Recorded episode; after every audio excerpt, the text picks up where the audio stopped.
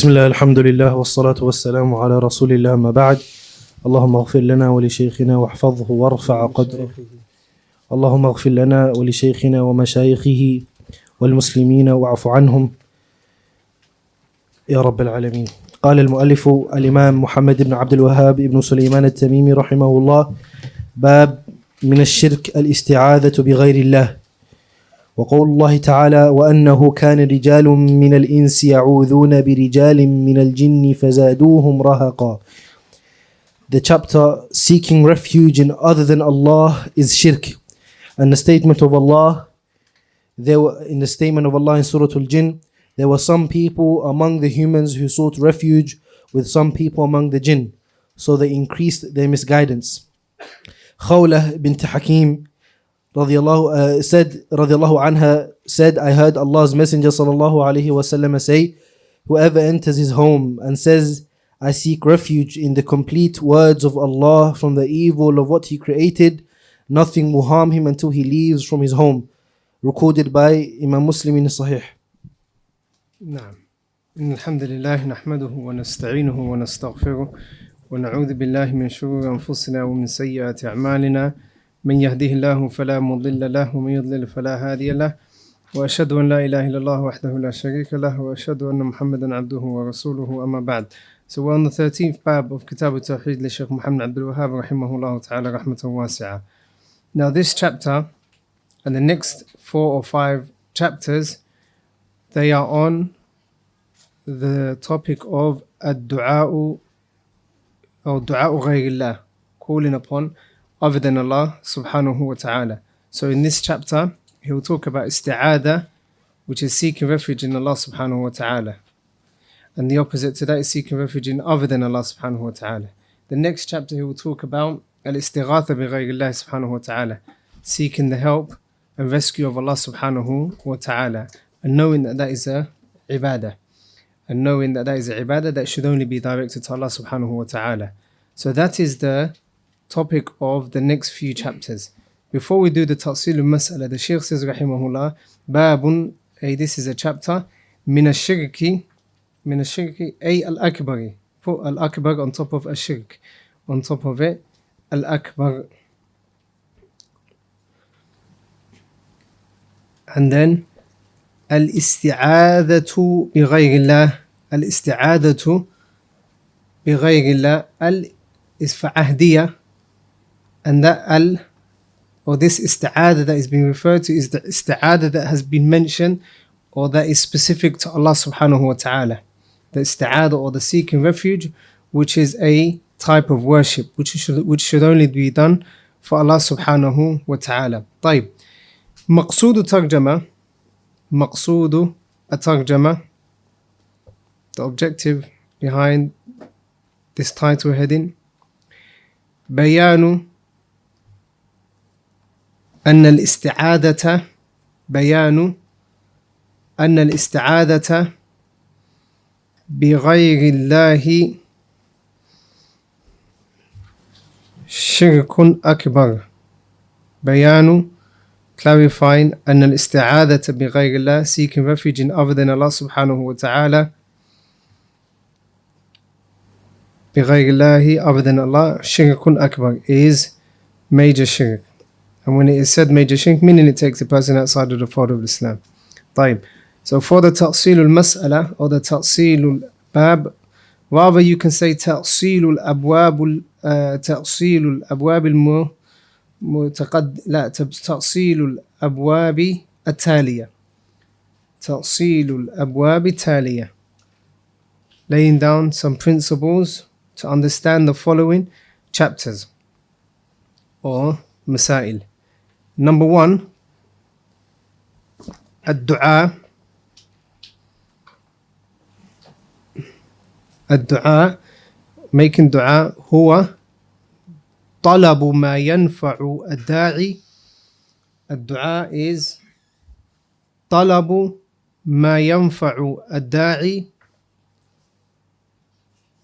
وطلب كشف وطلب كشف ما يضره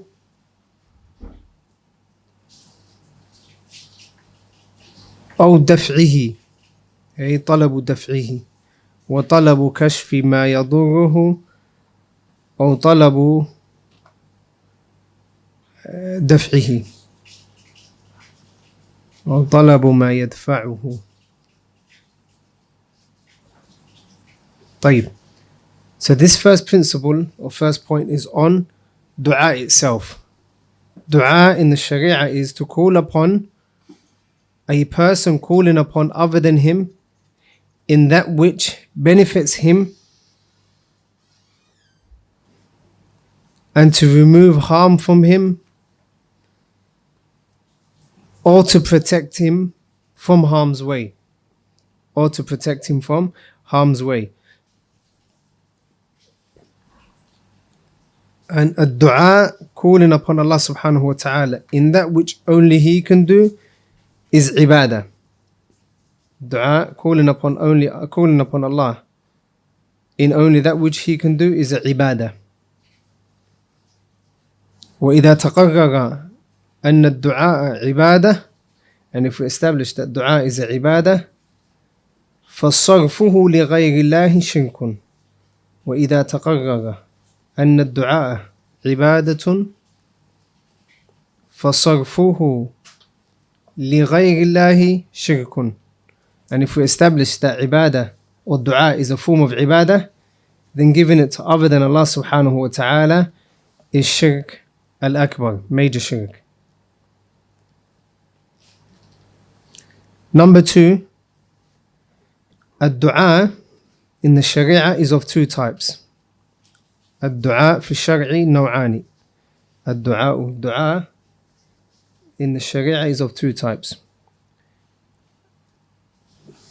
القسم الأول or the first type دعاء العبادة. دعاء العبادة.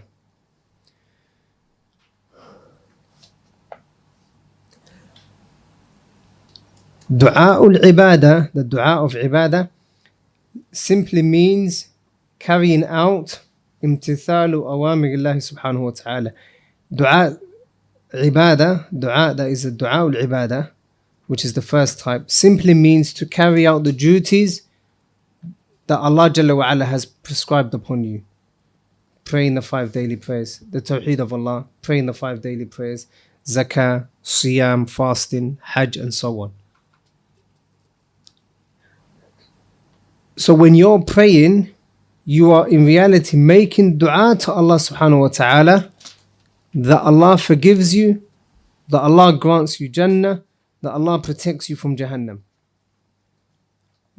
You're not saying it with your tongue, in the fact that you're doing this ibadah, that is why you're doing it. Likewise, when you're paying zakah, that is a dua in which you're asking Allah subhanahu wa ta'ala to purify your wealth to bless your wealth, to forgive you for your shortcomings, to protect you from the fire, to enter you into Jannah. And the same goes for every type of ibadah. So your fasting is a form of ibadah. It's a form of dua you're making to Allah subhanahu wa ta'ala. That is the first type. The second type is dua ul mas'ala. Talabu al mas'ala. And that simply means سؤال الله سبحانه وتعالى ما ينفعك سؤال الله سبحانه وتعالى ما ينفعك في الدنيا والآخرة سؤال الله تعالى ما ينفعك في الدنيا والآخرة to ask Allah subhanahu wa ta'ala for that which will benefit you in the dunya and in the hereafter For example, you raise your hands and you say, Oh Allah, grant me children, righteous children. Oh Allah, bless me with this sort of thing. Oh Allah, bless me with that. Oh Allah, grant me this. You're asking for a mas'ala, a particular thing. If we establish that, then we know that du'a ul ibadah and du'a ul what? mas'ala should both be done and sought from Allah Jalla wa ala. And giving it to other than Allah is what? Shirkun Akbar. طيب. The third point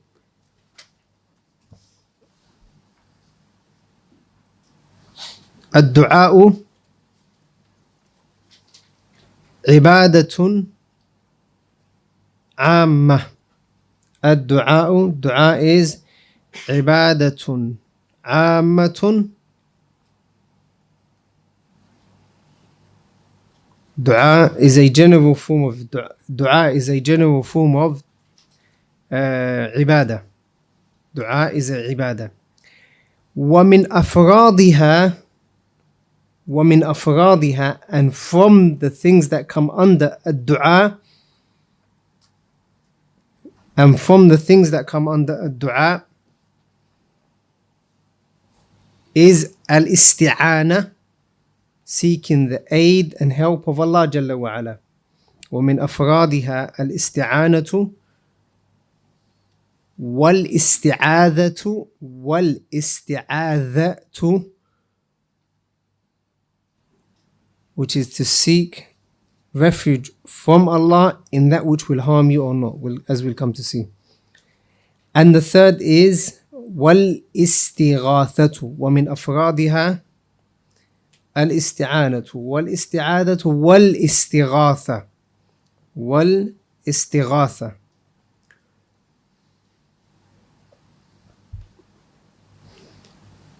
طيب So this this fourth or third mas'ala we've established previously that dua is what? Calling upon Allah subhanahu wa ta'ala for that which will benefit you in the dunya or in the akhirah, right? طيب that dua is the main ibadah. You can consider it as an umbrella. Underneath a dua, what comes under dua is al isti'ana, seeking the aid of Allah Jalla wa ala. Allahumma a'inni ala dhikrika wa shukrika wa husn ibadatik. This isti'ana that you're asking Allah to aid you, that is a form of dua. Is that understood? The next type is al-isti'adha. Isti'adha is when you're seeking refuge in something. As we say, أعوذ بالله, uh, in the dua, Allahumma inni a'udhu bik min adhab al-qabr. You're seeking refuge in that thing. Before it comes or after it comes. The third is al-istighatha. Al-istighatha is to seek refuge and to seek the aid and rescue of Allah subhanahu wa ta'ala. And that often comes when there's hardship. That often comes when there is hardship. So we've got al isti'ana, seeking the help of Allah, al isti'ada, seeking refuge in Allah subhanahu wa ta'ala, al istighatha, asking Allah ala to rescue from some sort of harm. And all three come under what? Ad-du'a. So if all three come under dua, if any of them are sought from other than Allah subhanahu wa ta'ala, it becomes what? Shirk. طيب. The fourth mas'ala or the fifth, al-isti'adatu, which is the chapter that we're studying now, is ad-du'a'u, calling upon Allah. Ad-du'a'u لكشف الضر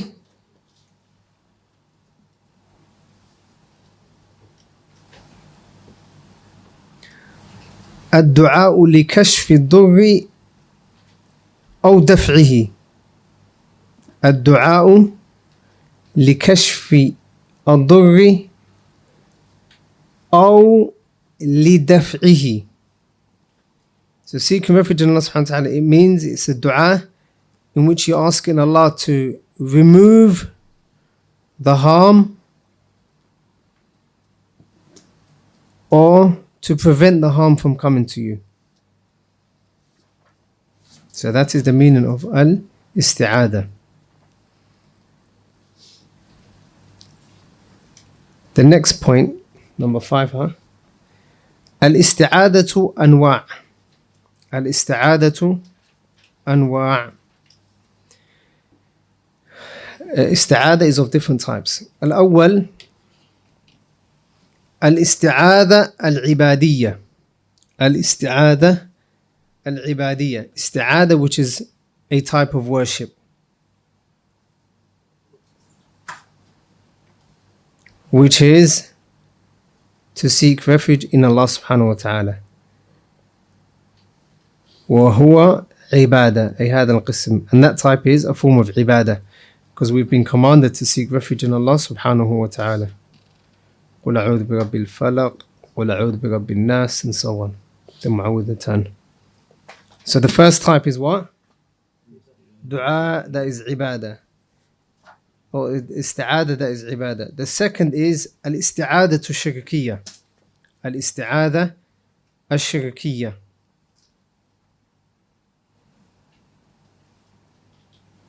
الاستعادة الشركية and that simply means الاستعادة بغير الله فيما لا يقدر عليه إلا الله الاستعادة الشركية هي استعادة that is or the seeking refuge in Allah that is a type of shirk is to seek refuge in other than Allah subhanahu wa ta'ala in that which only Allah subhanahu wa ta'ala is able to do such as calling the Arabic part الاستعادة الشركية هي الاستعادة بغير الله فيما لا يقدره إلا الله إلا الله سبحانه وتعالى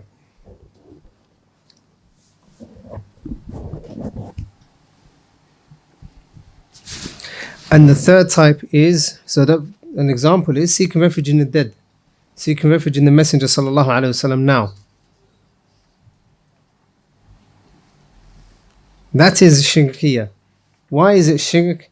Because it necessitates giving the right of Allah to other than Allah subhanahu wa ta'ala. And note, it says, فِيمَا لَا يَقْدِرُ عَلَيْهِ إِلَّا اللَّهِ In that which only Allah is able to to control, to do. And the third type is al-isti'adatul ja'iza.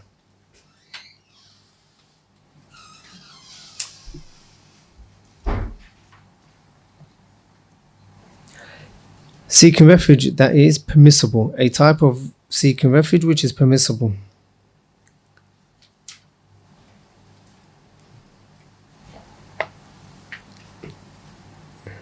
And that is to seek refuge in someone but with three conditions. But with three conditions. And the conditions, أن يكون حيا, that person has to be حي, alive, قادرا, able to do that which you're asking them to do, able to protect you from that which you're seeking refuge in, and يكون حيا. So we're talking about the shurud, the conditions for this third type of استعادة that is permissible الاست... uh, أن يكون حيا has to be alive حاضرا they have to be present قادرا and they have to be able to protect you from and have the ability to do so. So, for example, they have to be hay, they have to be alive. If you go to a deceased person's grave and you make dua to them, have they fulfilled the first condition? La. Al hadir, they have to also be present with you. Or you have to be able to speak to them through communication over the phone and so on. And that takes away what? Being in one part of the world and seeking refuge in a so called wali in the other corner of the world. Because by you calling upon them and asking them to seek refuge, uh, you're seeking refuge in them, You've given them the khasa'is of Allah, those things which are specific to Allah. Because Allah is the one that can hear and see all things. Whereas that person that is on the other side of the world who can't help you, or even before they're helping, because that's the next condition. Lacking calling upon them without there being necessary communication over the phone or whatever, then that means you're giving them the ability of being able to hear and see all. And that is only specific to Allah subhanahu wa ta'ala. And the third is what? And yakuna qadiran. They have to be able to protect you from that which they are, which you're asking them to do. For example, someone that is in the far part of the world, or someone that is not with you, and you seek refuge in them.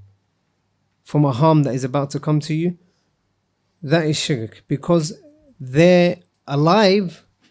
However, this harm and this specific type of harm that we're referring to, only Allah Jalla wa ala can protect you from it. Only Allah subhanahu wa ta'ala can protect you from it. So these three conditions have to be fulfilled. So how many types of isti'adha are there? Three. The first, isti'adha al-ibadiyya, and that is the one that is sought from Allah subhanahu wa ta'ala. The second, shirkiyya, and that is the one بغير الله فقط فيما لا يقدر عليه إلا الله in that which only Allah Jalla wa ala is uh, able to do and the third is jaiz that which is permissible and how many conditions are there for that three and what are they hay hadir qadir they have to be alive present with you or able to be present the volume of being present and thirdly they have to be qadir طيب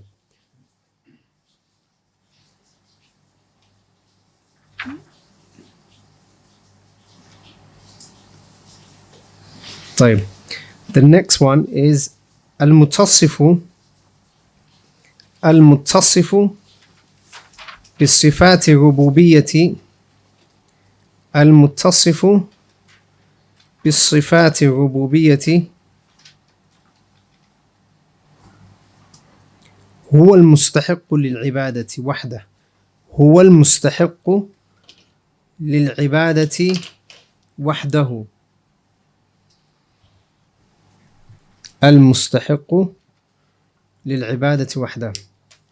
And that means the one who has the attributes of Tawheed al the one that creates, maintains, controls, elevates, honors, blesses. The one that has these great attributes of Rububiyyah, he is the one that deserves to be worshipped alone. He is the one that deserves to be worshipped alone. And last, and last but not least, من استعان. من استعان أو استعاذ. من استعان أو استعاذ. أو استغاث. بغير الله.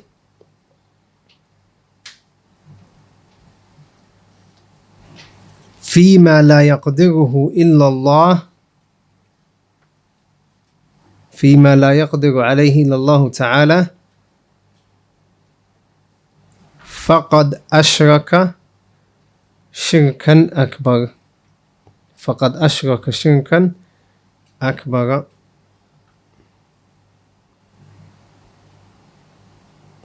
And that means من استعان whomsoever seeks the help of or seeks refuge or seeks rescue from other than Allah in that which only Allah Jalla wa ala can do, then verily they have committed major shirk. They have committed major shirk. طيب. So that is with regards to the beginning of the chapter. What is the munasaba of this chapter?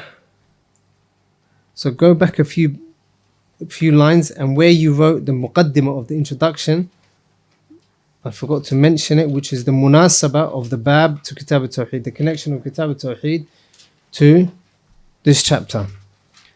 And the munasaba is clear, the connection is clear, which is that this chapter talks about a type of shirk. This chapter talks about a type of shirk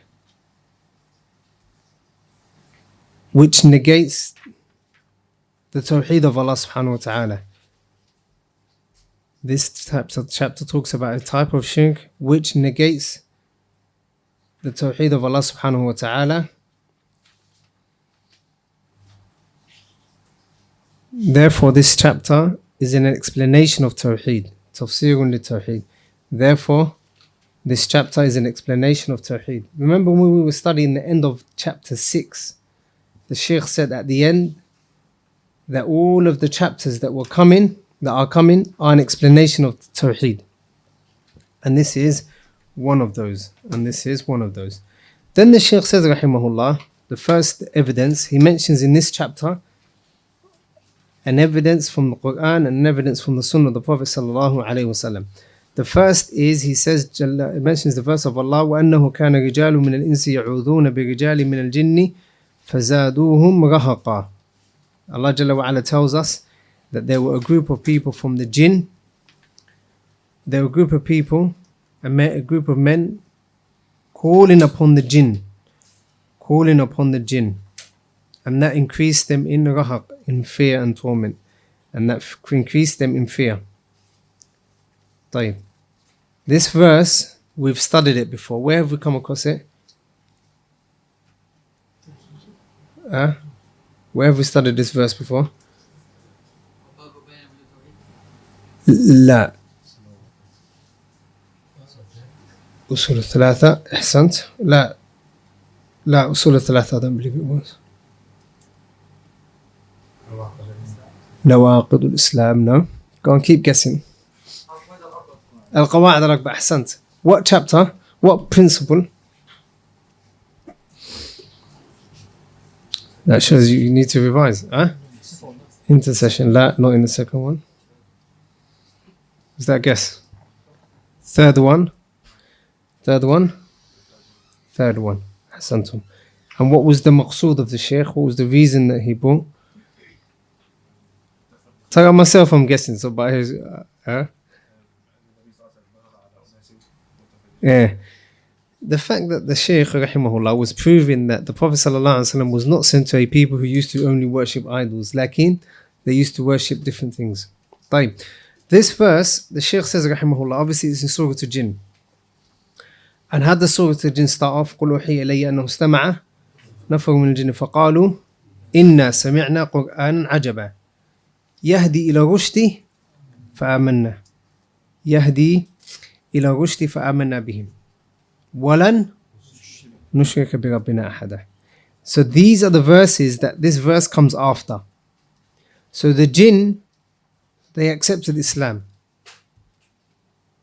And then they said, with regards to, they mentioned that they would not fall into shirk. And then they mentioned afraduha, the shirk, types of that shirk. So this verse tells us وَأَنَّهُ كَانَ رِجَالٌ مِنَ الْإِنسِ From that shirk that used to take place is that every time a group of ins, rijal, people were traveling and they would come to a valley or a place that they would sit, they would say, Na'udhu billahi, eh, Na'udhu bi azizi, hadal wadi. They would seek refuge in the Sayyid or bi Sayyidi hadal wadi. They would seek refuge in the jinn that were residing in that location They were residing, they were uh, seeking refuge in the jinn residing in that location to not harm them. طيب. Then Allah subhanahu wa ta'ala rebuked them for that. So this is from the types of shirk that they used to commit. Then فَزَادُوهُمْ رَهَقًا The scholars mention two tafsir, two tafsirs or two interpretations. That the jinn, or the first explanation is that the Bani Adam, they would fear Allah subhanahu wa ta'ala, they would fear the jinn. So they would call upon the jinn, but them calling upon the jinn, it would only increase them in fear.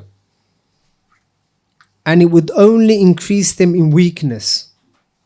The jinn that they will call upon this act of calling upon the jinn, it would only increase them in weakness and in fear, in khawf. فَزَادُوهُمْ رَهَقًا أي خَوْفًا The second explanation that the scholars mention is that the jinn themselves زادوا طغيانا وتكبرا The jinn themselves once they saw that the bashar, the insan, was seeking refuge in them, that increased them becoming haughty and having pride. And they increased in their transgression. So when they saw the jinn seeking refuge in them, they thought they were something and then they started to have that pride and kibir and haughtiness and transgression in them. And these two interpretations, we can understand the verse as both of them. Because the scholars of tafsir they mention that since both explanations you can carry it out on this verse, you can have this verse or understand this verse with both of them, then we carry the meaning on both. نحمل المعنيين both معنى معاني both of the two معنas the two meanings طيب so this verse it shows us the map or the maqsood of the tarjama or the objective of the tarjama in which Allah subhanahu wa ta'ala mentions that what they were doing is وَلَن نُشْرِكَ بِرَبِّنَا أَحَدًا They won't commit shirk. And from afrad had shirk, from the types of that shirk is what? To seek refuge in Allah subhanahu wa ta'ala.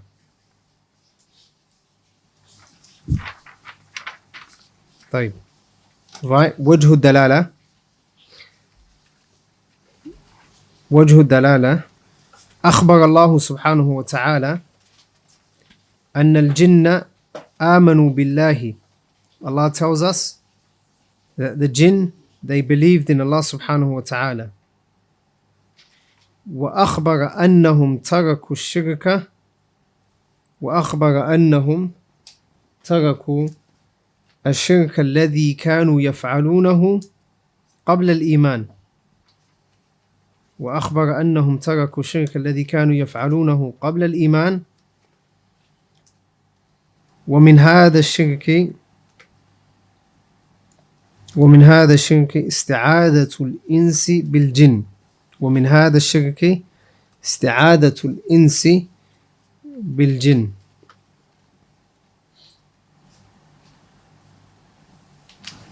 وأقرهم الله تعالى على ذلك على هذا الترك وأقرهم الله تعالى على ذلك على هذا الترك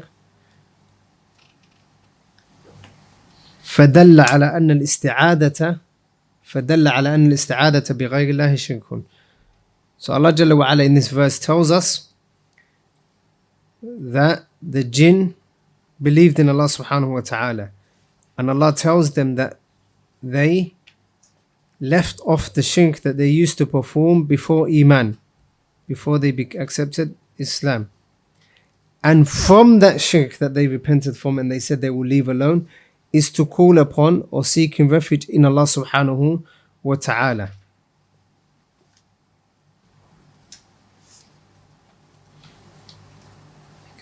So that shows that calling upon other than Allah subhanahu wa ta'ala is shirk. طيب. then the Shaykh rahmatullah alayhi mentions the next hadith, the next evidence, which is the hadith of Khawla radiallahu anha. And she said, the, the Prophet ﷺ said, Man nazala manzilan faqala, whoever settles in a place, and this could be anywhere, whether it is a place that you're staying overnight, whether it's uh, a service station that you're stay, spending a couple of hours and so on, or anywhere that you're traveling, you stay, or residing for a couple of days or a couple of hours, or whatever it may be. So whoever sets in that sort of place and he says, I seek refuge in the words of Allah subhanahu wa ta'ala, the complete words of Allah Jalla wa ala, that have no deficiency min ma khalaq in the evil of that which he has created. So that is the dua that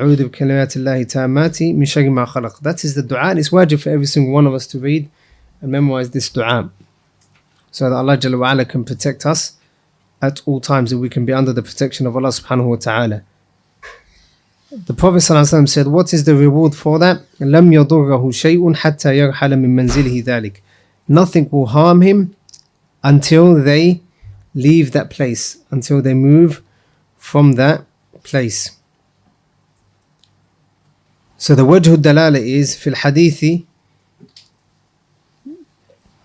تقرب النبي صلى الله عليه وسلم إلى الله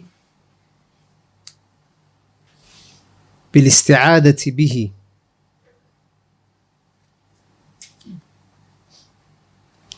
وحثه لأمته. أي وفي في الحديث حثه على أو لأمته.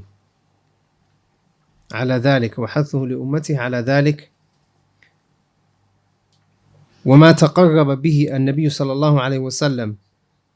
وما تقرب إليه النبي صلى الله وما تقرب به النبي صلى الله عليه وسلم أو دعا الناس إليه فهو عبادة وصرفه لغير الله شرك And the word dalala from this hadith is that the hadith shows that the Prophet sallallahu alaihi wasallam sought nearness to Allah subhanahu wa ta'ala by seeking refuge in Him, in Allah Jalla wa ala. And He encouraged and commanded His people to also seek refuge in Allah subhanahu wa ta'ala. And anything that the Prophet sallallahu alaihi wasallam did to get close or said to get closer to Allah subhanahu wa ta'ala with or he called the people to for them to see to get closer to Allah subhanahu wa ta'ala it with is a form of ibadah is a form of ibadah so anything that the Prophet wasallam com- did or commanded his people to do in order to get closer to Allah then is a form of ibadah and diverting it to other than Allah subhanahu wa ta'ala is shirk and diverting it to other than Allah subhanahu wa ta'ala is shirk So the hadith tells us to seek refuge in Allah subhanahu wa ta'ala. What do we understand from the hadith? That we cannot seek refuge in other than Allah subhanahu wa ta'ala. طيب فيه مسائل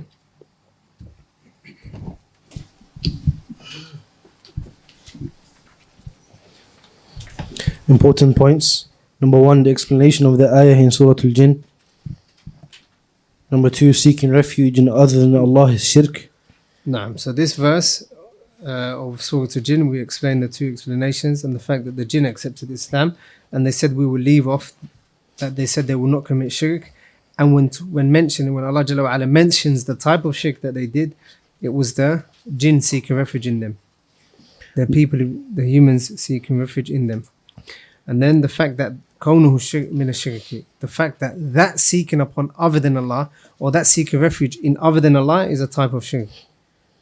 Number three, this is supported by the hadith because the scholars used to prove that used to prove that Allah's words are not created they say because seeking refuge in creatures is shirk. Nah. So this mas'ala is a mas'ala that the scholars used as evidence to prove that the Quran of Allah Jalla wa'ala is the word of Allah and it is not shirk uh, and it is not created. Because we have this hadith where the Prophet Sallallahu says, A'udu bi kalimatillahi tamati. I seek refuge in the complete words of Allah subhanahu wa ta'ala. Meaning the attributes of Allah subhanahu wa ta'ala. And kalam or speech is from the attributes of Allah subhanahu wa ta'ala. Whereas if we say that the Quran is makhluq, if we say the Quran is created and it's one of the creation like we're created, then it is real in reality that the Prophet is commanding us to seek refuge in the creation. And what is the ruling of seeking refuge in the creation? Shirkun Akbar. Therefore, the scholars, rahmatullahi alayhim, such as Imam Ahmad and other than him, they use this hadith to prove that the Quran is the word of Allah subhanahu wa ta'ala, is the attribute of Allah subhanahu wa ta'ala, and it is not created, which is in contradiction to the deviant sects that oppose Ahlul Sunnah in this mas'ala. Number four, the merit of this supplication, even though it is brief. Naam. So, although it is brief, and it is only a very short that you can read in about three seconds, لكن the Prophet صلى الله عليه وسلم said لم يضره شيء Nothing will harm him شيء نكرة Nothing will harm him and it is a nafi here. So nothing will harm him. That is am. Nothing will harm him and nothing will cause him stress until he leaves that place. And then when he gets to another place, he will say the same dua.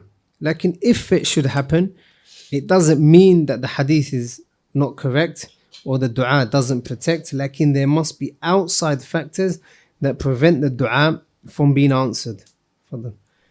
Number five, despite the fact that a thing may lead to some worldly benefit by hindering evil or obtaining benefit, that does not prove that it is not shirk.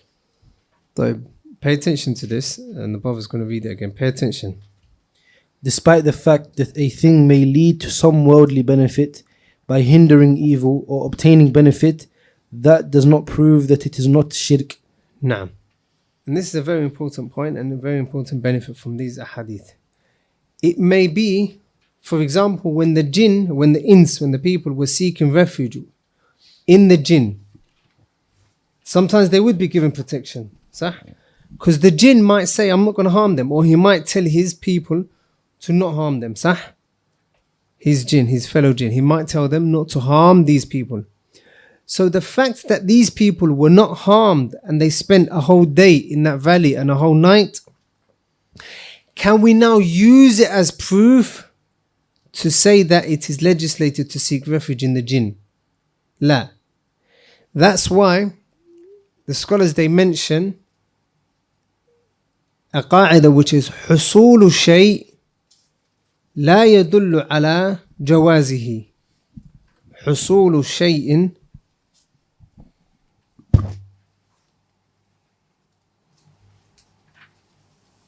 لا يدل على جواز الشيء So just because something happens أو حصول شيء من المنفعة بشيء آخر حصول شيء من المنفعة بشيء آخر لا يدل على أنه جائز and this means just because the benefit comes about it does not mean that what is done or the avenue that you have taken is permissible for you to do so. For example, this one that we've got here. The jinn now, if they protect if they protect someone, it doesn't mean that it is correct to make dua to them. Another thing is also, for example, another from the example of da'wah, a lot of times you will find مثلا جماعة التبليغ when you tell them that this is not the way of the Prophet sallallahu alaihi wasallam and your obviously the, your methodology is not methodology that is in accordance with the methodology of the Salaf and so on. They will say, "Listen, Yahi, have you not seen how many people accept Islam in our hands at our hands? Have you not seen how many people we've taken out from evil places and brought them into the masajid?" So the ignorant person will say, "Allah, you're right. Carry on, do what you do, as long as you get the people off drugs." Sah. Lakin that is not a proof to show what they're doing is correct.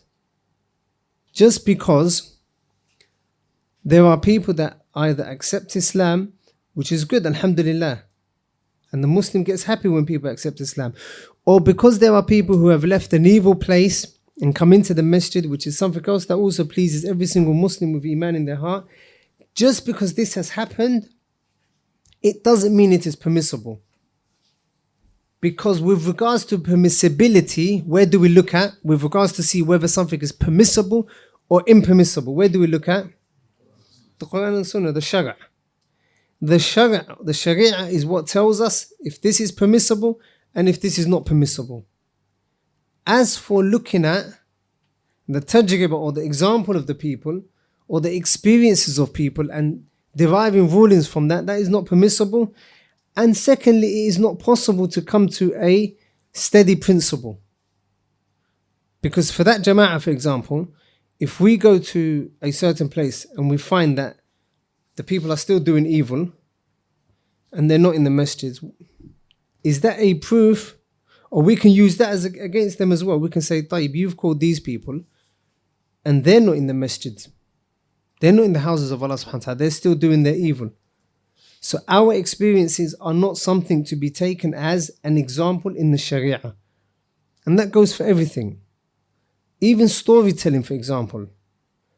If there's a person who is telling stories, the qassasin or the wa'ad, those that only give reminders and benefits and then leave, that don't actually seek knowledge and benefit the ummah in any other way, just because there are a lot of people coming into the masjid, a lot of shabab, for that hour and a half, it doesn't justify the fact that we can talk about Allah without knowledge.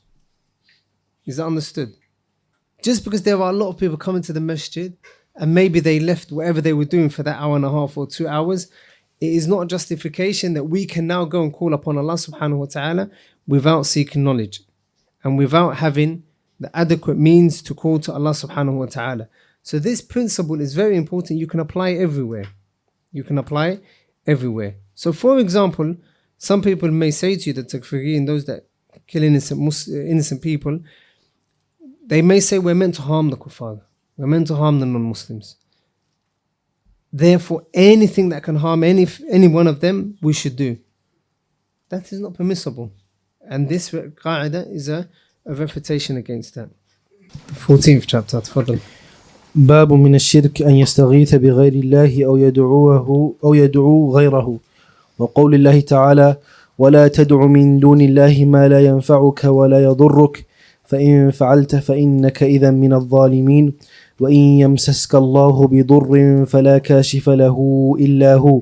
وقوله تعالى فابتغوا عند الله الرزق واعبدوه. وقول وقوله تعالى ومن أضل ممن يدعو من دون الله من لا يستجيب له إلى يوم القيامة. الآيتين. وقوله تعالى أمن يجيب المضطر إذا دعاه ويكشف السوء. Chapter seeking refuge in other than Allah or calling other than Him is a type of shirk. Uh, this chapter is connected to the last chapter. The last chapter was about al isti'ada, which is a form of ibadah, which is a form of dua. The last chapter was isti'ada, which is seeking refuge in Allah subhanahu wa ta'ala. And seeking refuge in Allah is a form of dua. And dua should only be done for Allah subhanahu wa ta'ala. In this chapter, the Shaykh is telling us about another type of ibadah that we already studied, which was what? Al-istighatha. Istighatha is a type of what? Dua. أحسنتم excellent. And dua is what? عبادة صح؟ طيب. So صرف الاستغاثة لغير الله شرك أكبر. صرف استغاثة لغير الله شرك أكبر. طيب. الاستغاثة means the تعريف of استغا- الاستغاثة طلب النصرة والعون طلب النصرة والعون في الشدة. الاستغاثة means طلب النصرة والعون في الشدة. It means to seek refuge to, to it means to call for help.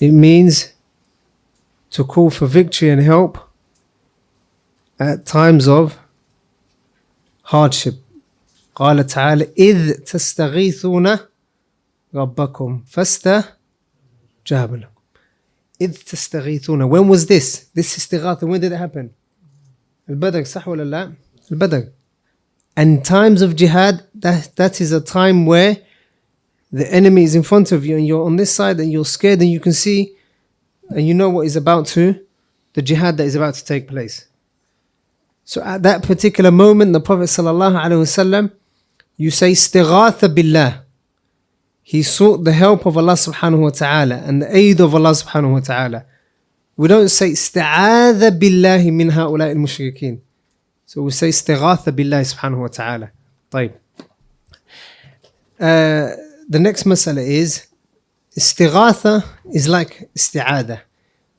How many types of isti'adah were there? Three types. So how many types of isti'adah, istighatha will there be? Three types. Excellent. So now I want you to tell me. The first type of istighatha is what? Ibadah. Al-istighatha al-ibadiyya. Al-istighatha al Which is that istighatha, that rescuing and seeking help, that is sought from Allah Jalla wa ala. That which is sought, that rescue which is sought from Allah subhanahu wa ta'ala. And the second type is what? Shirkiya, excellent. Istighatha shirkiya, which is istighatha, a type of asking Allah to asking of rescue and help uh, in a difficult situation. Once you're in a different situation, when you're in a difficult situation, but you ask man, man, you ask other than Allah subhanahu wa ta'ala, فيما لا يقدر عليه إلا الله. You ask other than Allah subhanahu wa ta'ala in that which only Allah is able to do. You're asking Allah subhanahu wa ta'ala in things that only Allah subhanahu wa ta'ala is able to do.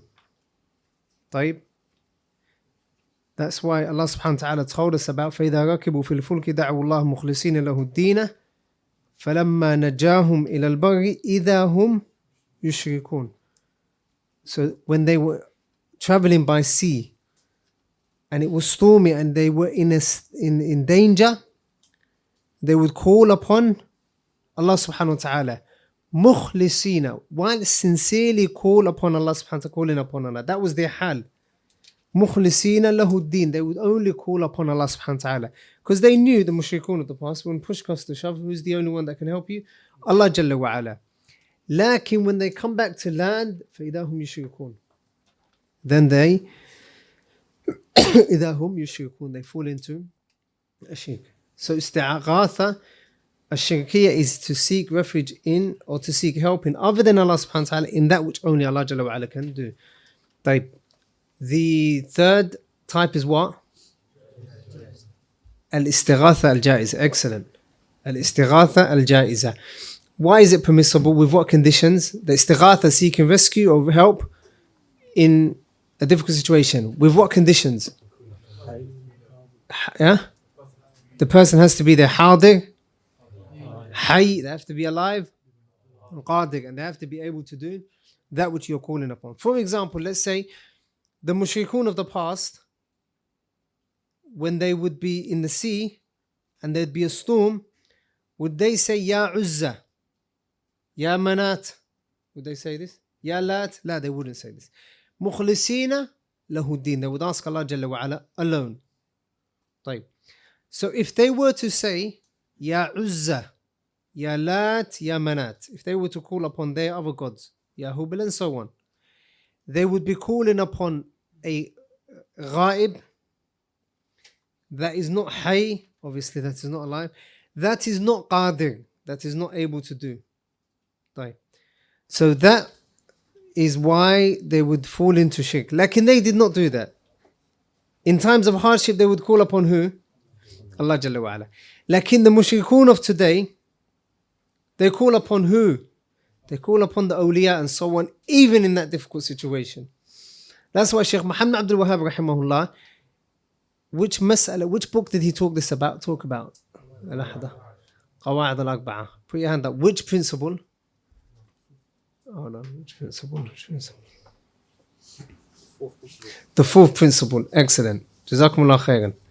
To all of you who had the hands up. And what did the Shaykh mention in this one? Roughly, paraphrasing. uh, that the Muslims today they they the Muslims of the past they understood La ilaha and they rejected it, whereas Muslims today they they say that and they, practice it. Ahsant. Ahsant. The mushrikun of the past, they knew what La ilaha illallah was. They knew what the Prophet ﷺ came with. And they rejected it.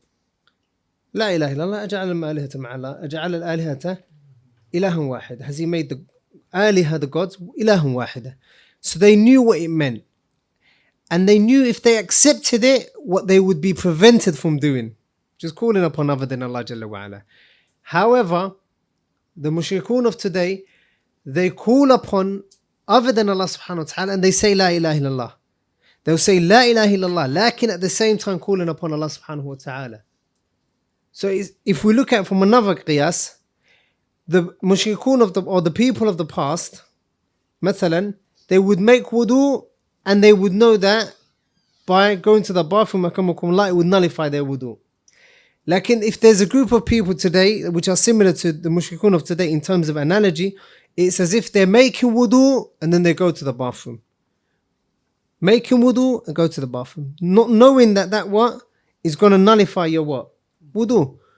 And Sheikh Muhammad Abdul Wahab actually makes this analogy in where?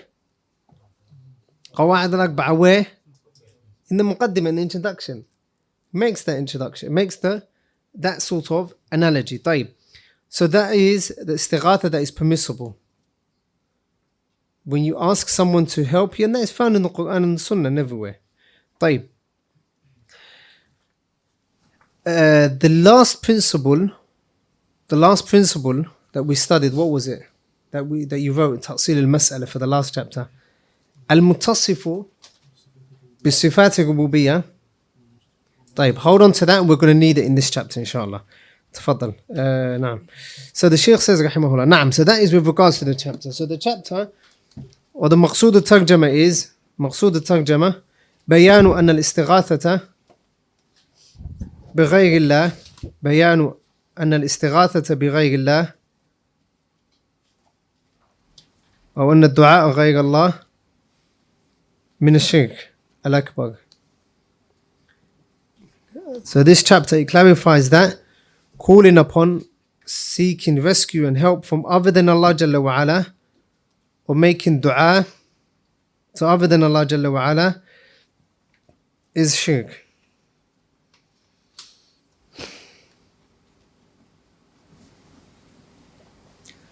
So if you look at the title, it says helping and yastaghitha, oh and yad'u ghayrahu. And dua is of how many types? Is of two types. Then the Shaykh rahimahullah is going to mention one, two, three, four evidences from the Quran and an evidence from the narrations of the Prophet sallallahu alaihi wasallam. طيب. تفضل. So the first verse that the Shaykh rahimahullah mentions Allah, subha- Allah subhanahu wa ta'ala said, Do not call upon other than Allah that which cannot bring you benefit nor cause you any harm. if you do so, then you will be among the great wrongdoers. So in this verse, Allah subhanahu wa ta'ala tells us or prohibits shirk and we see the benefit the connection between the chapter and the ayah, the verse, from about three or four ways or three four three or four angles.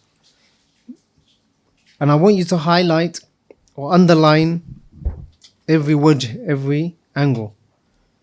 الوجه الأول من الاستدلال الوجه الأول is the verse of Allah subhanahu wa ta'ala the part ولا تدعوا من دون الله ولا تدعوا من دون الله do not call upon other than Allah subhanahu wa ta'ala هذا هو الوجه الأول that is the first way and ولا تدعوا is what a prohibition والنهي يقتضي التحريم and a, a prohibition necessitates that something is impermissible. So do not call upon other than Allah subhanahu wa ta'ala. So this verse from the beginning it shows us that it is permissible to call upon other than Allah subhanahu wa ta'ala. Then where Allah Jalla wa ala says, ما لا ينفعك ولا يضرك ما لا ينفعك ولا يضرك That is the second wajh, al-wajh al-thani. The second way that the verse shows us the connection between the ayah and the hadith or, or the chapter title, Allah says, "Ma la yanfa'uka wa la yadurruk." Don't call upon those that could do not cannot harm you and cannot benefit you. So right, والذي لا ينفع ولا يضر والذي لا ينفع ولا يضر لا يستحق العبادة والذي لا ينفع ولا يضر لا يستحق العبادة and the one that doesn't harm that doesn't call up- that doesn't benefit or harm or bring about harm does not deserve to be worshipped الوجه الثالث the third way that the verse shows is the verse is the part of that Allah Jalla wa ala says فإن فعلت فإنك إذا من الظالمين and if you do so then verily you are from the ظالمين أي المشركين at the end right أي المشركين So Allah subhanahu wa ta'ala وصف من دعا غير الله Allah described the one that calls upon other than Allah subhanahu wa ta'ala بالظلم وصفه بالظلم he, he attributed ascribed him to with oppression And we know that ashirk la dhulmun azim, in the shirk la dhulmun azim. And oppression of shirk is a great oppression. And this is the, if you go back to any of the tafsir of the Salaf, the, for example, At-Tabari and so on, and even Imam Sa'di, they mention that, la min al-zalimin, a min al-mushrikeen, from the mushrikeen. And the word rabi' وإن يمسسك الله بضر فلا كاشف له إلا هو. فلا كاشف له إلا هو. That's the وجه الرابع. So you say أي لا كاشف للضر إلا الله تعالى. لا كاشف للضر إلا الله سبحانه وتعالى. لا كاشف للضر إلا الله سبحانه وتعالى. فإذا كان لا يكشف الضر فإذا كان لا يكشف الضر إلا هو وجب ألا يدعى إلا هو. وجب ألا يدعى ألا يدعى إلا هو إلا الله سبحانه وتعالى So the verse Allah Jalla wa ala says that if a harm was to touch you and come to you, then there is no one that can remove it except Allah subhanahu wa ta'ala. So the one that there's oh afwan, there is no one that can remove harm except Allah subhanahu wa ta'ala. And there's no one that can bring about benefit except Allah subhanahu wa ta'ala. So if no one other than Allah Jalla wa ala can bring about harm or remove harm afwan, then no one should be worshipped besides Allah subhanahu wa ta'ala. Because هذا من حقه جل وعلا. That is from the right of Allah subhanahu wa ta'ala. طيب. Then the next verse, تفضل.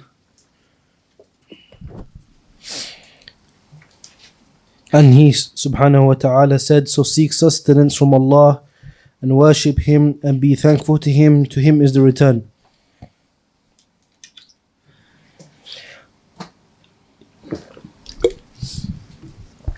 نعم. So the beginning of the verse إن الذين تعبدون من دون الله إن الذين تعبدون من دون الله So at the end of the verse Allah will tell us that they are or command us to worship Him alone subhanahu wa ta'ala لكن Allah called their dua Allah جل وعلا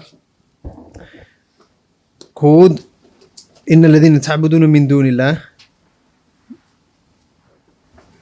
Allah جل وعلا called what they were doing and they're calling upon other than Allah as ibadah. Allah Jalla wa'ala called it ibadah. Inna ladina ta'buduna min دُونِ اللَّهِ تَدْعُونَ مِن دُونِ اللَّهِ Those that you are worshipping other than Allah subhanahu wa ta'ala لَا يَمْلِكُونَ lakum رِزْقًا They do not have any rizq for you. They do not have any provision and any benefit for you. Then Allah Jalla wa'ala, so that is the wajh min al-ayah. إِنَّ الَّذِينَ ta'buduna. So underline ta'budun. So Allah Jalla wa'ala wasafa amalahum bi بأنهم يعبدونهم Jalla wa ala mentioned that they are worshipping them. Then Allah subhanahu wa ta'ala says to them, فَابْتَغُوا عِنْدَ اللَّهِ رِزْقًا So seek the sustenance or provision from only Allah subhanahu wa ta'ala.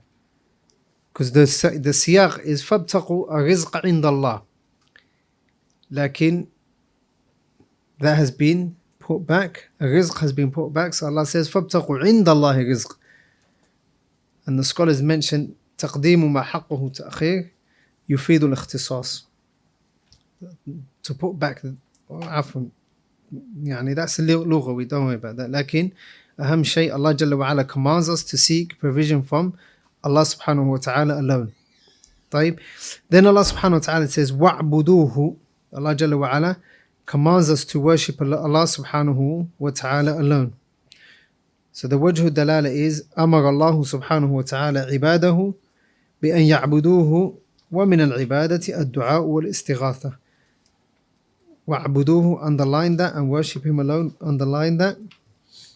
And the wajh dalala is أمر الله سبحانه وتعالى عباده بأن يعبدوه ومن العبادة الدعاء والاستغاثة. Allah commanded the people to worship Him alone, and from worship is making dua and seeking istighatha from Allah subhanahu wa ta'ala. Seeking help and rescue from Allah subhanahu wa ta'ala. تفضل. الثالث. And the statement of Allah, and who is more deviant than the one who calls upon other than Allah, who will not answer him until the day of resurrection. نعم. So Allah subhanahu wa ta'ala mentions in this next verse, وَمَنْ أَضَلُّ مِمَّنْ يَدْعُو وَمَنْ أَضَلُّ who who is more misguided than the one that calls upon other than Allah? Al-Jawab, A, لا أحد. A, لا أحد. So none or no one is more misguided than the one that calls upon other than Allah subhanahu wa ta'ala. So the scholars they mention, for example, Shaykh Salih al-Shaykh وحفظه الله, أن الله تعالى وصف كل من يدعو من دون الله Allah described the one everyone that calls upon other than Allah subhanahu wa ta'ala بأنه في غاية الضلال that he is on the peak of in, of misguidance he's upon the highest level of misguidance or the lowest level rather of misguidance and just you can add on top of that وغاية الضلال الشرك وغاية الضلال الشرك and the lowest form of misguidance or the furthest form of misguidance is a shirk so Allah subhanahu wa ta'ala says that there is no one who is more misguided than those people that call upon other than Allah subhanahu wa ta'ala طيب then Allah subhanahu wa ta'ala says من لا ي... نعم من دون الله Allah Jalla wa gives them certain traits. من لا يستجيب له إلى يوم القيامة. Underline من لا يستجيب له. They're not able to respond to them up until يوم القيامة. Qiyamah. من لا يستجيب and even يوم القيامة Allah tells us in, يوم, in another verse ويوم القيامة يكفرون بِشِرْكِكُمْ." and even يوم القيامة they will disbelieve in the calling of these people طيب and then also Allah says وهم عن دعائهم غافلون underline غافلون and they are from their du'as they're heedless they can't hear they can't hear and they can't respond they're غافل غفل عن شيء means when the person is ob- ob- يعني oblivious to a certain thing taking place he doesn't know like now in this room if there were a few people that were arguing in the next room are we able to do we know what's going on over there no of course not so we are غافلون from what is going on over there so Allah Jalla wa ala says وهم عن دعائهم غافلون and in their dua they are غافلون they are heedless they can't help them they can't benefit them in any way whereas Allah Jalla wa ala says وإذا سألك عبادي عني فإني قريب Allah Jalla wa ala tells the Prophet صلى الله عليه وسلم if my servants ask about me فإني قريب then I am near so compare that to Allah subhanahu compare what they're doing to what the muwahidun or the people of Tawheed are doing. They're calling upon Allah Jalla wa ala that is all near and that can answer our dua Jalla wa ala. Whereas the mushrikun, they're calling upon man la yastajibu lahum. They're calling upon man la yastajibu lahum. There is that person is not answering them. La yastajibu lahum. And on top of that, they are ghafilun. They can't even, they don't even know whether they're making dua or not. Because this person, if he was able to benefit himself, do you think they would be six feet deep? Of course not. Do you think they would be in a small hole if they were able to def- protect themselves and save themselves and give themselves something? لا of course not. طيب. نعم. In the same نعم وإذا حشر الناس كانوا لهم أعداء وكانوا بعبادتهم كافرين. In this same verse. So in the last part of the verse uh, in Surah Al-Ahqaf, the other one was Surah like in this one كافرون وهم بعبادتهم كافرين. Allah says that and underline that وهم بعبادتهم كافرين. They are they disbelieve in their ibadah. So note that in the other verse, Allah said, وَيَوْمَ الْقِيَامَةِ يَكْفُرُونَ بِشِرْكِكُمْ Allah says that they are disbelieving in your shirk. Here Allah Jalla wa ala says what? وَكَانُوا بِعِبَادَتِهِمْ كَافِرِينَ So relating to the ibadah, the calling upon that they were doing. Faddal. And the statement of Allah, who is it that answers the suffering when He calls him and removes the pain? نعم أمن يجيب المضطر إذا دعاه ويكشف السوء يعني that is استغاثة أمن يجيب المضطر المضطر is the one that is going through a severe difficulty and harm that only Allah جل وعلا can remove وَيَكْشِفُ السُّوءَ And Allah Jalla wa'ala is the one that removes harmship. So for example, where Allah says, فَإِذَا رَكِبُوا فِي الْفُلْكِ دَعُوا اللَّهَ مُخْلِصِينَ لَهُ الدِّينَ In that situation, they are muttaqeen. They are calling upon Allah subhanahu wa ta'ala because they know that only Allah Jalla wa'ala can save them and protect them and rescue them from that difficulty that they are in. So that is from af'alullah min af'alillah subhanahu wa ta'ala, from the actions of Allah, meaning the rububiyyah of Allah subhanahu wa ta'ala. So in that situation, they were able to call upon Allah subhanahu wa ta'ala sincerely. Like when they come back to land, what, they, what would they do? And they go back to their normal lives, they would call upon other than Allah subhanahu wa ta'ala. So in this verse, the wajhu dalala is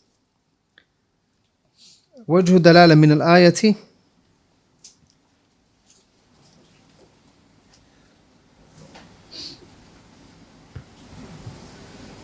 the, so, as the scholars rahmatullah alayhim they explain this verse or this book the النجدية حمد العتيق رحمه الله يقرر الله تعالى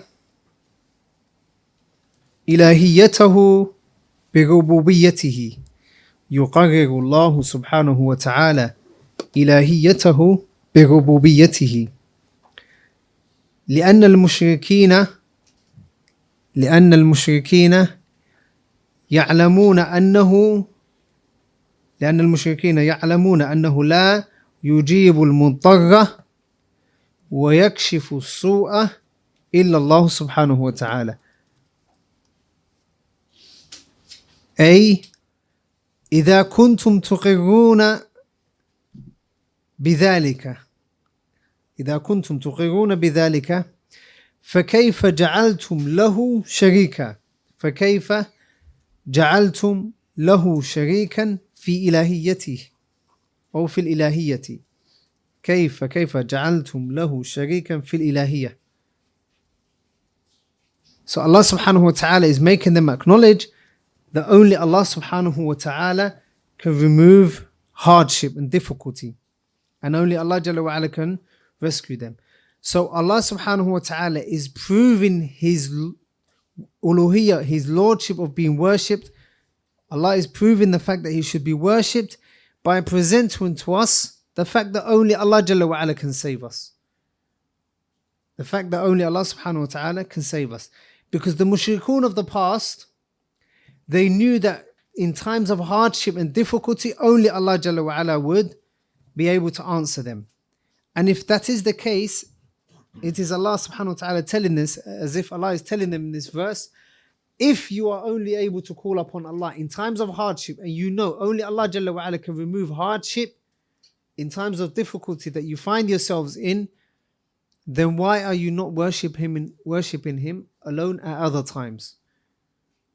And that we seek, we understand from that the qa'idah of توحيد الألوهية توحيد الربوبية يستلزم توحيد الألوهية توحيد الربوبية it necessitates توحيد الألوهية if you are acknowledging that Allah is the one that gives you all of your blessings, that Allah is the one that removes harm, that Allah is the one that guides, that Allah one, the one that brings you benefit and so on and so forth, that nurtures you, that protects you, that cares for you, if you're acknowledging all of these things, هذا يستلزم that brings about that you worship Allah subhanahu wa ta'ala alone.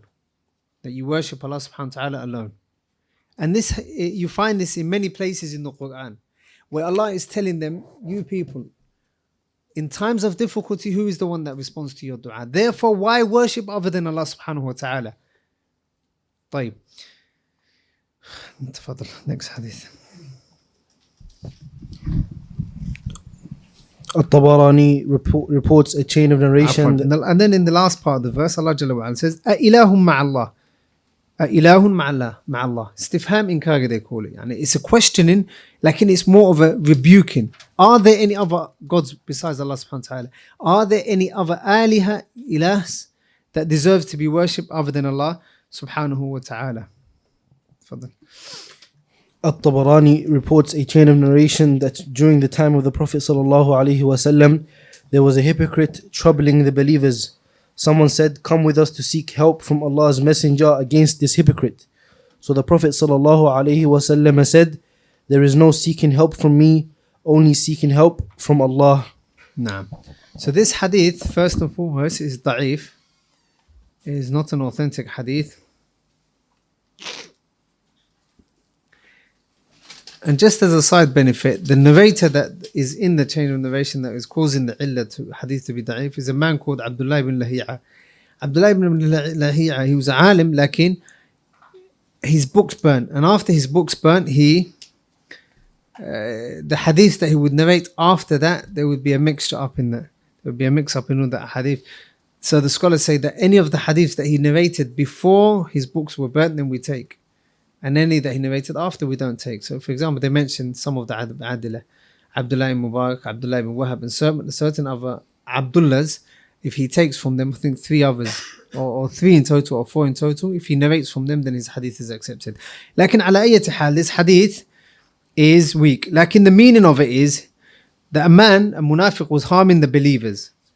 And then the Prophet sallallahu alaihi or the companions of the Prophet sallallahu alaihi wasallam, came to the Prophet sallallahu alaihi wasallam, and they said, uh, they asked, they said, uh, "قوموا بنا نستغيث برسول الله صلى الله عليه وسلم." Let's seek the aid or the support of the Prophet sallallahu alaihi wasallam, the help of the Prophet sallallahu alaihi wasallam. طيب. Then the Prophet sallallahu alaihi wasallam said to them, "لا يستغاث بي." Help is not sought in me. إنما يستغاث بالله. It is only sought in other than Allah Jalla wa in other in Allah subhanahu wa ta'ala. طيب. What were they asking the Prophet to do? This munafiq, this hypocrite was harming them. What were they asking the Prophet to do? To stop him from harming them, right? Is the Prophet not able to do that? Hmm? He is able to do that. Why? Because he is Hayy, Qadir, Hadir. He's alive, he's present, and he's able to do so. Like, why did the Prophet ﷺ say this? The scholars mention a few different reasons. Number one, the Pro- why did the Prophet ﷺ say to them that I cannot help you? Don't seek refuge in me or seek uh, aid in me. Seek it from Allah alone. Number one, they say, تأدبا مع الله تعالى. تأدبا مع الله سبحانه وتعالى. Glorifying honor- and honoring Allah subhanahu wa ta'ala, whereby He is commanding them to seek refuge and seek help, seek help from Allah Jalla wa ala alone. That is the first.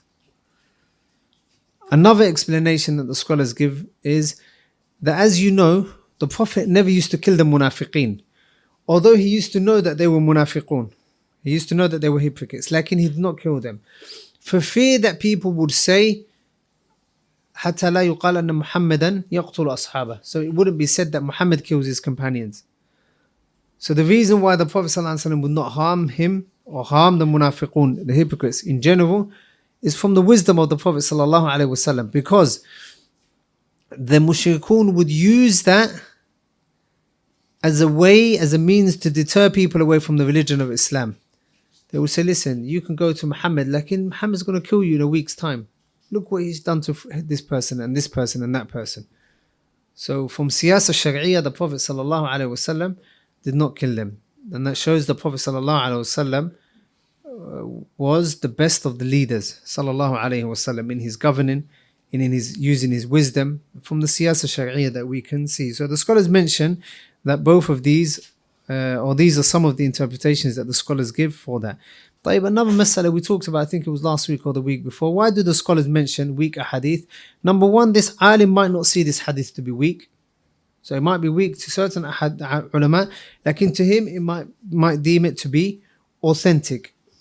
The second reason why scholars might mention books or might mention weak hadith in this sort of book is they won't use it as the main evidence. They will only use it as side evidences. You can call it supporting evidence and so on.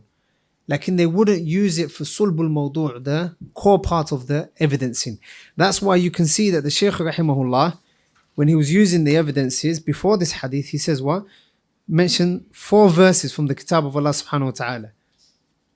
So this hadith, it only affirms that which is found in the in the what? In the ahadith that the Prophet sal- that in the verses that the Prophet sallallahu that in the verses that the Shaykh rahimahullah mentioned. تفضل مسائل Important points. Number one, the relationship between calling upon a dua and seeking help, istighatha, is as simple as the relationship between a general thing and a specific one. Nah. So a dua is general. Istighatha is specific. Dua is general, it's calling upon Allah. Istighatha is a specific form of calling upon Allah subhanahu wa ta'ala at a certain time in a particular or in a certain situation. So the Shaykh says rahimahullah, where the Shaykh says in the in the beginning and uh, uh, نعم من الشرك أن يستغيث بغير الله that he calls upon other than Allah subhanahu wa ta'ala يعني استغاثة أو يدعو غيره or he calls upon Allah subhanahu wa ta'ala here he has put the general one at the end of the sentence and the specific one at the beginning of the sentence تفضل Number two, the explanation of the saying, do not call upon others such that will not bring you any benefit nor harm. نعم so ولا تدعو من دون الله من دون الله ما لا ينفعك ولا يضرك we mentioned about three or four, four different ways that that verse shows uh, that it is haram to call upon other than Allah Jalla wa'ala. Number three, that this is major shirk. نعم Number four, that in the case of the most righteous person, if he intentionally does this with the other, with other than Allah, then he becomes one of the great wrongdoers. نعم so Allah Jalla wa'ala or the Shaykh is rahimahullah is referring to the verse of Allah subhanahu wa ta'ala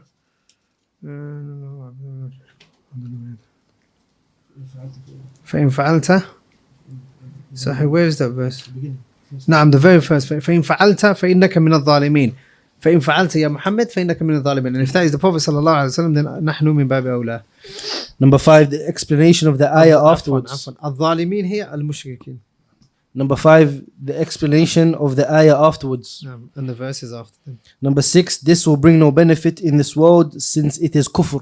نعم what will bring no benefit دعاء غير الله غير الله غير الله دعاء غير الله calling upon other than Allah جل وعلا Uh, number seven, the explanation of the third ayah. نعم the- ومن أضل ممن يدعو من دون الله we mentioned about three or four ways that it shows uh, shirk Number eight, that one is not to seek his sustenance except from Allah, just as paradise is not to be sought except from Him. Yeah, نعم so rizq from the names of Allah جل وعلا is a raziq and Allah is the one that provides so we should seek the provision from Allah subhanahu wa ta'ala and no one else and no one else and that means that you connect yourself to Allah subhanahu wa ta'ala and all of these types of ibadat they're connected so you're asking Allah for, for rizq and a tawakkul you have tawakkul you have reliance upon Allah subhanahu wa ta'ala and you have confidence that Allah jalla wa ala will answer your dua that you just take the means like just like كما أن الجنة لا تطلب إلا منه likewise Jannah just like with Jannah you only seek it from Allah subhanahu wa ta'ala then everything else seek it from Allah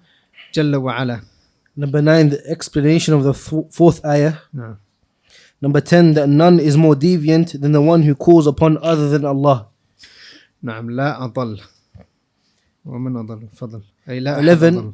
that the one being called upon is heedless of the caller's call he is not aware of it at all نعم Allah جل وعلا says or mentions that they are غافلين وهم عن دعائهم غافلون they are غافلون عن their دعاء they can't hear them number 12 that this is a type of insult from the one calling to the one being called causing enmity between them Mm. 13 'Cause they that won't answer their du'as 13 that that call that, that call to the one that call to the one being called upon is named worship نعم وكانوا بعبادتهم كافرين كانوا بعبادتهم and they were in there they were كافرين they were dis they disbelieved in their dua that or they're calling upon Number 14, the disbelief of the one who calls because of that worship. No. Number 15, it is for these reasons that he is the most deviant of people. Mm. Number 16, the explanation of the fifth ayah. Number 17, the wonder of accepting the worship of idols when none but Allah is able to answer the one suffering. And because of this fact, they call upon Him, making the entire religion sincerely for Him when they are in severe distress. نعم الأمر العجيب the strange affair وهو إقرار عبدة الأوثان the fact that the, those that are worshipping idols طيب they acknowledge أنه لا يجيب المضطر إلا الله they acknowledge that only Allah جل وعلا can answer and rescue the one that is in difficulty طيب ولأجل ذلك and because of that they are making dua, they only make dua to Allah in times of difficulty So it is يعني عجيب the Shaykh is saying rahimahullah. In times of difficulty, Allah is good enough for you. like in times of either ease, Allah Jalla wa is not good enough for you according to you. Number 18, the chosen one, sallallahu alayhi wasallam's defense of Tawheed and the manners with Allah. Naam, in the last hadith, the Prophet sallallahu alaihi wasallam was protecting the boundaries of Tawheed and having etiquettes with Allah subhanahu wa ta'ala. Wallahu ta'ala a'lam wa ahkamu billahi tawfiq.